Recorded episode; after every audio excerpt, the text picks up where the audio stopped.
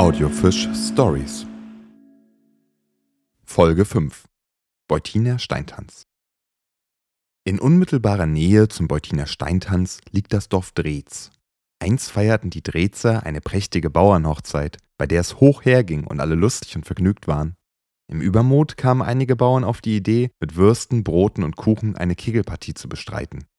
Bevor das erste Lebensmittel über den Waldplatz flog, erschien ein Geist in der Gestalt eines alten Mannes auf dem Fest.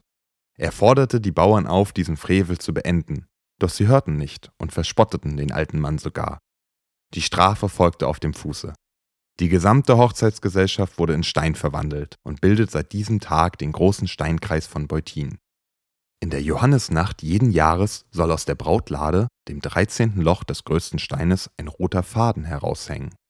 Ein Jüngling, der den Mut aufbringt, diesen herauszuziehen, kann die Hochzeitsgesellschaft erlösen und den Schatz, der in der Brautlade liegt, behalten. Die drei Steinkreise im Tarnower Forst bei Beutin wurden zwischen dem 6. und 5. Jahrhundert vor Christus errichtet. Bauherren waren die Germanen. Es ist eine der wenigen nennenswerten, oberirdisch sichtbaren Monumente aus dieser Epoche der Geschichte Mecklenburg-Vorpommerns. An der dazugehörigen Sage zeigt sich, wie schnell sich Überlieferungen verändern können. Denn die 13 Löcher an einem der Findlingsblöcke wurden wahrscheinlich erst Anfang des 19. Jahrhunderts in den Stein gehauen, während die Sage in einer abgewandelten Form bereits 1765 ihre erste Erwähnung fand. Die Funktion der Steinkreise ist bis heute ein Rätsel für die Forschung. Vorstellbar wäre im Fall des Beutiner Steintanzes, dass es sich um eine kultische Beobachtungsstation zur Konstellationsermittlung kosmischer Objekte handeln könnte.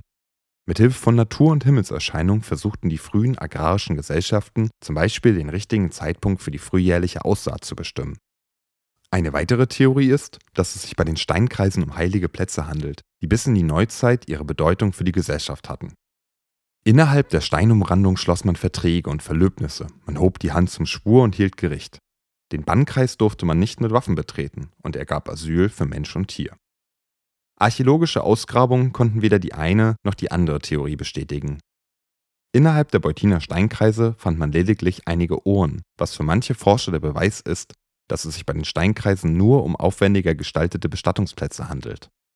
Andere Wissenschaftler dagegen nehmen an, dass die Ohren erst später in die Steinkreise kamen, zur Beerdigung auf geheiligten Boden. Solange keine neuen archäologischen Erkenntnisse in Aussicht sind, bleibt die Funktion des Beutiner Steintanzes weiter im Dunkeln. Vielleicht liegt die Wahrheit aber auch im Bereich der Sagen und Mythen. Wenn ein Jüngling den Mut findet, in der Johannesnacht den roten Faden aus der Brautlade zu ziehen, werden wir mehr wissen.